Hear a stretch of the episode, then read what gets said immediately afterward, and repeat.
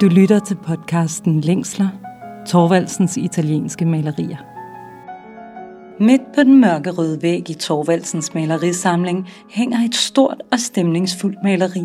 Maleriet forestiller en beværtning, hvor en gruppe mennesker sidder samlet rundt om et bord. Men det fortæller ikke kun om en hyggelig aften i venners selskab.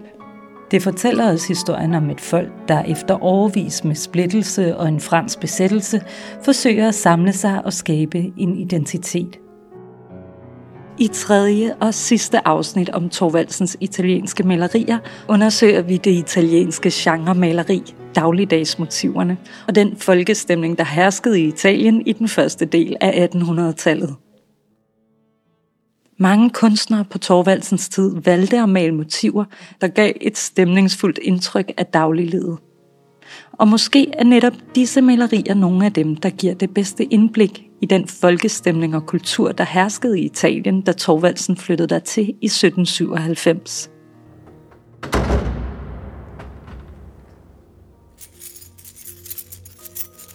Vi er på første sal på Thorvaldsens Museum, og jeg er på vej ned og mødes med min kollega Leila Skytthaug, der er museumsinspektør og ansvarlig for Thorvaldsens malerisamling.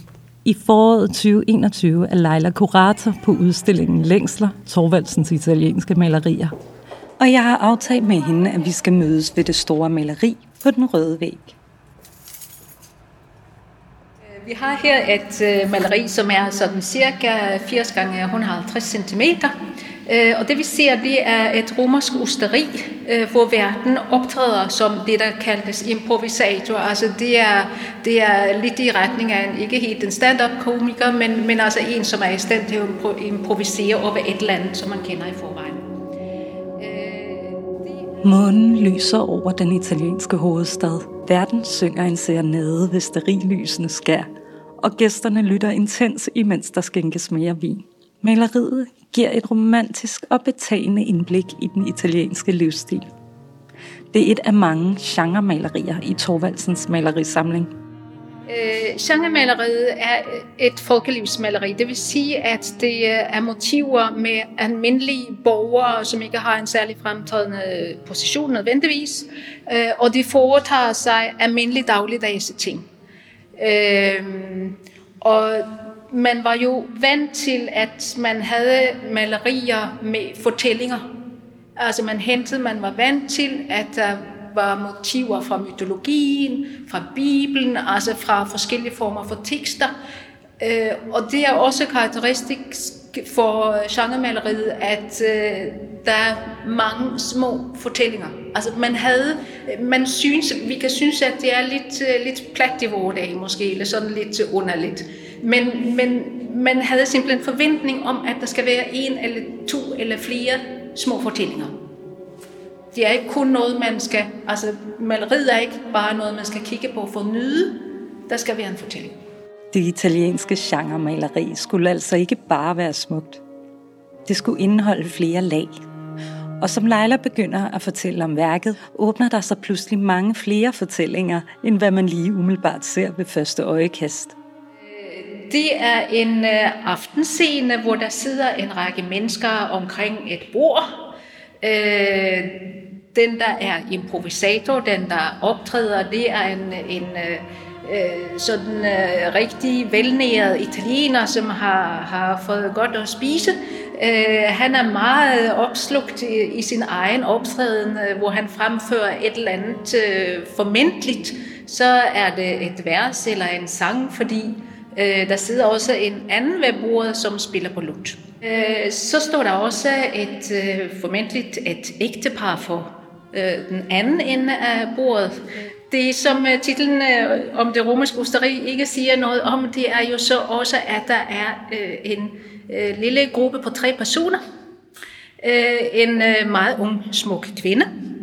En ældre kvinde, som formentlig er hendes mor. Mor, hun er helt opslugt i ham, der fremfører sin sang eller sit vers, mens hendes datter, hun er helt opslugt af tjeneren. Og det er vist nok gengældt, fordi når han så hælder vin i hendes glas, så har han grebet rigtig godt fast om hendes hånd. Og så kan man jo så, som, når man står og kigger på maleriet, så kan man begynde at fantasere og forestille sig, at jamen, så ender de to måske på samme måde som parret for enden af bordet, som formentlig er mand og kone. Og så står der på hen over døren inde i lokalet, der er der et lille skilt, hvor der står gnocchi famosi. Det er altså de berømte gnocchi, som man holder meget af at spise, åbenbart lige netop fra det her osteri. Maleriet er malet af Luigi Fioroni. Han var en rigtig romer, altså han var født i Rom i 1795. Han var lidt yngre end Thorvaldsen, men de var gode venner, kendte hinanden. De var begge tilknyttet kunstakademiet i Rom, Accademia di San Luca. Og begge havde faktisk også opdrag for paven. Det var begge med i komiteer, som skulle ivaretage og være rådgivende for paven med hensyn til kunstneriske spørgsmål. Men maleriet, vi står overfor, fortæller mere end bare en hyggelig scene med sang og musik. Det fortæller om en kultur under forandring. På denne tid i begyndelsen af 1800-tallet, så blev det meget populært med det, som vi kalder for folkelivsmaleri eller også genremaleri. Man kan se det som et udtryk for nogle historiske begivenheder. Det er jo en periode, hvor man i Europa først har haft en masse oprør. Der var den franske revolution, så kom Napoleon med Napoleonskrigene. Man var simpelthen træt af enevælden. Og det, som så kom ud af det, efter at man i 1814 havde fundet en fredsløsning, og hvor man omfordelte og lavede om på det europæiske landkort, det var, at der blev et voldsomt fokus på det, som vi nu kalder for nationen, altså nationalstaten, og hvad der var, der identificerede den enkelte befolkning som nation, det enkelte land som nation, altså skandinaverne som vikinger og så videre, og helt tilbage til stedet, eller hvor man, hvilke rødder man havde, og hvad man havde til fælles på den facon. Og det sker jo så i en periode op til, for eksempel i Danmark, så får vi jo grundloven i 1849. Italien var jo endnu ikke et land. Italien blev først samlet i 1860'erne, 1861. Indtil da, der var det delt op i forskellige kongeriger. Napoleon regerede en hel del i en periode i Italien. Også så havde man kongerige i Italien, man havde kongeriget i begge Sicilier, forskellige regioner, som blev opdelt på andre måder. Der var en republik på et tidspunkt. Det har altså været en turbulent periode i Italien, da Thorvaldsen ankom til landet som ung mand. Mange danske kunstnere tog til Rom for at dygtiggøre sig inden for deres fag, og det galt også de danske guldaldermalere. Man finder derfor også en hel del italienske folkelivsscener af danske kunstnere i Thorvaldsens samling. Men hvordan adskiller de italienske malere sig fra de danske? Forskellen, når man nu har en maler, som er italiener, ligesom Fiorini, og de danske malere, det er jo så, at Fiorini, han ser på de her mennesker som bare nogen, ligesom dem, han plejer at møde på gaden. Når de tilrejsende maler, som eksempelvis de danske, malede folkelivet i Italien, så kiggede de jo lidt med turistens kuriøse blik. De var ikke fortrolige med det, de syntes mange ting var sjove og måske lidt mærkelige og måske også lidt overdrevent, og hvad det nu ellers må have synes. Og deres malerier afspejler, at de ligesom stod udenfor, altså de kiggede på det som tilskuere. Og det vil sige, at når de malede det, så blev det også karikeret og overdrevet. Typerne var karikeret, fortællingerne var karikeret, figurernes kropssprog var gerne karikeret, farverne. Altså, de havde, en italiener har et andet blik på sine egne medborgere i byen. Thorvaldsen boede i Rom i 40 år, så til en vis grad må han også have følt sig som medborger i Rom. Jeg spørger Leila, om de her genremalerier har været et retvisende billede af det land, Thorvaldsen blev så integreret i. Thorvaldsen har samlet på flere malerier med italiensk folkeliv, som er malet af italienske malere. Og han til en vis grad har han selvfølgelig kunne genkende stemningen, lokaliteten, at man sidder og spiser parmaskinke. Det gjorde man ikke i Danmark i 1830'erne eller 40'erne. At man får en karaffe med vin og så videre. Altså selvfølgelig så er der mange elementer, han kunne genkende. Også en mand, som sidder og spiller på en lut. Altså det kunne man jo opleve i Italien, det gjorde man måske ikke i Danmark. Så til en vis grad, så er det klart, at det har kunnet vække, altså der har været så meget i Italien i det, at det har kunnet vække hans minder og få ham til at tænke tilbage til Italien på alle de 40 år, han var det og alt det, han har oplevet og så videre. Men det er jo, altså, de er jo heller ikke 100%, altså det er jo ikke realisme, altså det er sådan pusset lidt af. Der er ikke noget skrald, der ligger på jorden, eller der er ikke, altså de er alle sammen sådan forholdsvis pænt tøj på. De er ikke nødvendigvis altid i søndagstøj i genremalerierne, som italienerne laver, men det er sådan lidt pusset af. Altså det er lidt søndags Italien over mange af dem. Var det fordi man havde sådan et behov for at forskønne virkeligheden? Et maleri, et kunstværk skulle i en eller anden forstand opfylde et skønhedsbegreb. Altså man dyrkede ikke det afskyelige eller det grimme, eller altså man gik ikke efter, at det skulle være afskyeligt. Man gik efter, at det skulle være en oplevelse af en eller anden form for skønhed.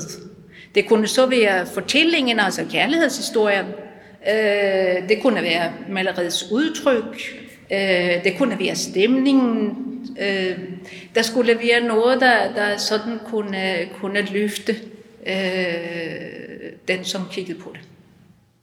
Vi har hørt en masse om de italienske malerier og afsløret nye sider og fortællinger om de gamle værker. Men inden vi slutter helt for i dag, er der noget, jeg er nødt til at spørge Leila om. Hvad var det med Thorvaldsen og malerierne?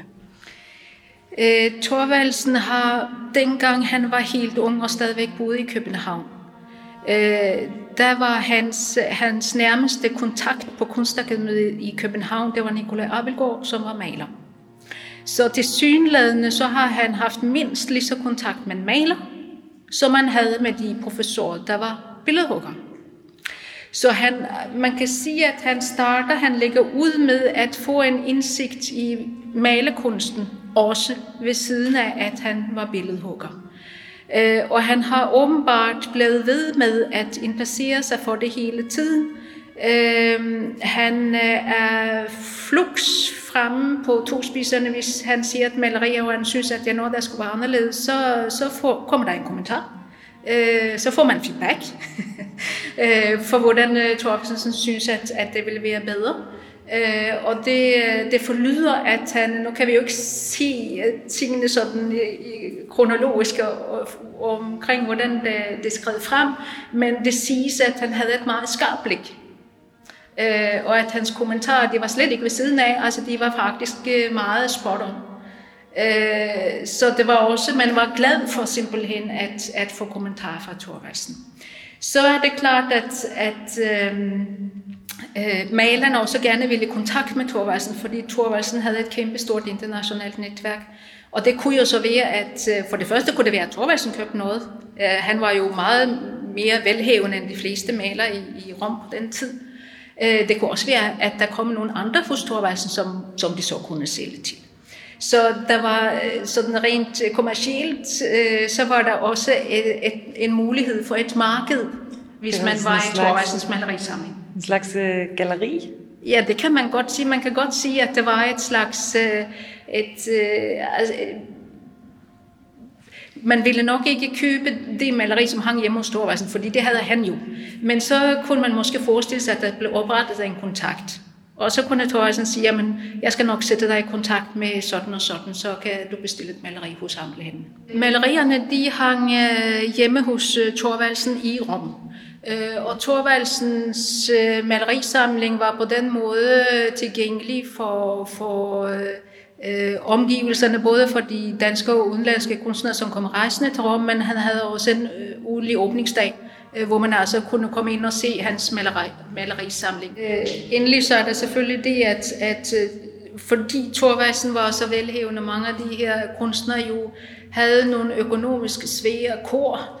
Nogle gange så kan man se, at Thorvaldsen decideret har købt et maleri for at hjælpe kunstneren. Altså han siger selv, at han skulle kunne lide et maleri, før han købte. Men det er også sket, at et væsentligt incitament har været, at kunstneren simpelthen stod og manglede penge. Og i et par enkelte tilfælde, det er ikke ret tit, men i et par enkelte tilfælde, der ved vi, at han har taget maleriet som et depositum, altså som kommission, mens han lånte penge til en kunstner. Og så var det så meningen, at de skulle bytte om igen, at han fik sine penge tilbage, og så fik maleren maleriet tilbage. Men det skete så aldrig, altså åbenbart, fordi maleren ikke har kunnet betale. Her efterlader vi genremalerierne og Thorvaldsens malerisamling. Vi er blevet guidet rundt i forskellige temaer og afkroge af de italienske malerier. Og det er blevet tid til at lade dem inspirere besøgende gæster på ny. Hvis du kunne tænke dig at se nærmere på maleriet, kan du lige nu via vores hjemmeside komme tættere på værket. Hvis du vil endnu tættere på værket, er du selvfølgelig også velkommen til at besøge udstillingen Længsler, Thorvaldsens italienske malerier, der kan opleves indtil oktober 2021. Du har lyttet til podcasten Længsler, Thorvaldsens italienske malerier, produceret af Thorvaldsens Museum, musik af Digabi, klippet og indtalt af mig. Jeg hedder Maria Horn. Tak fordi du lyttede med.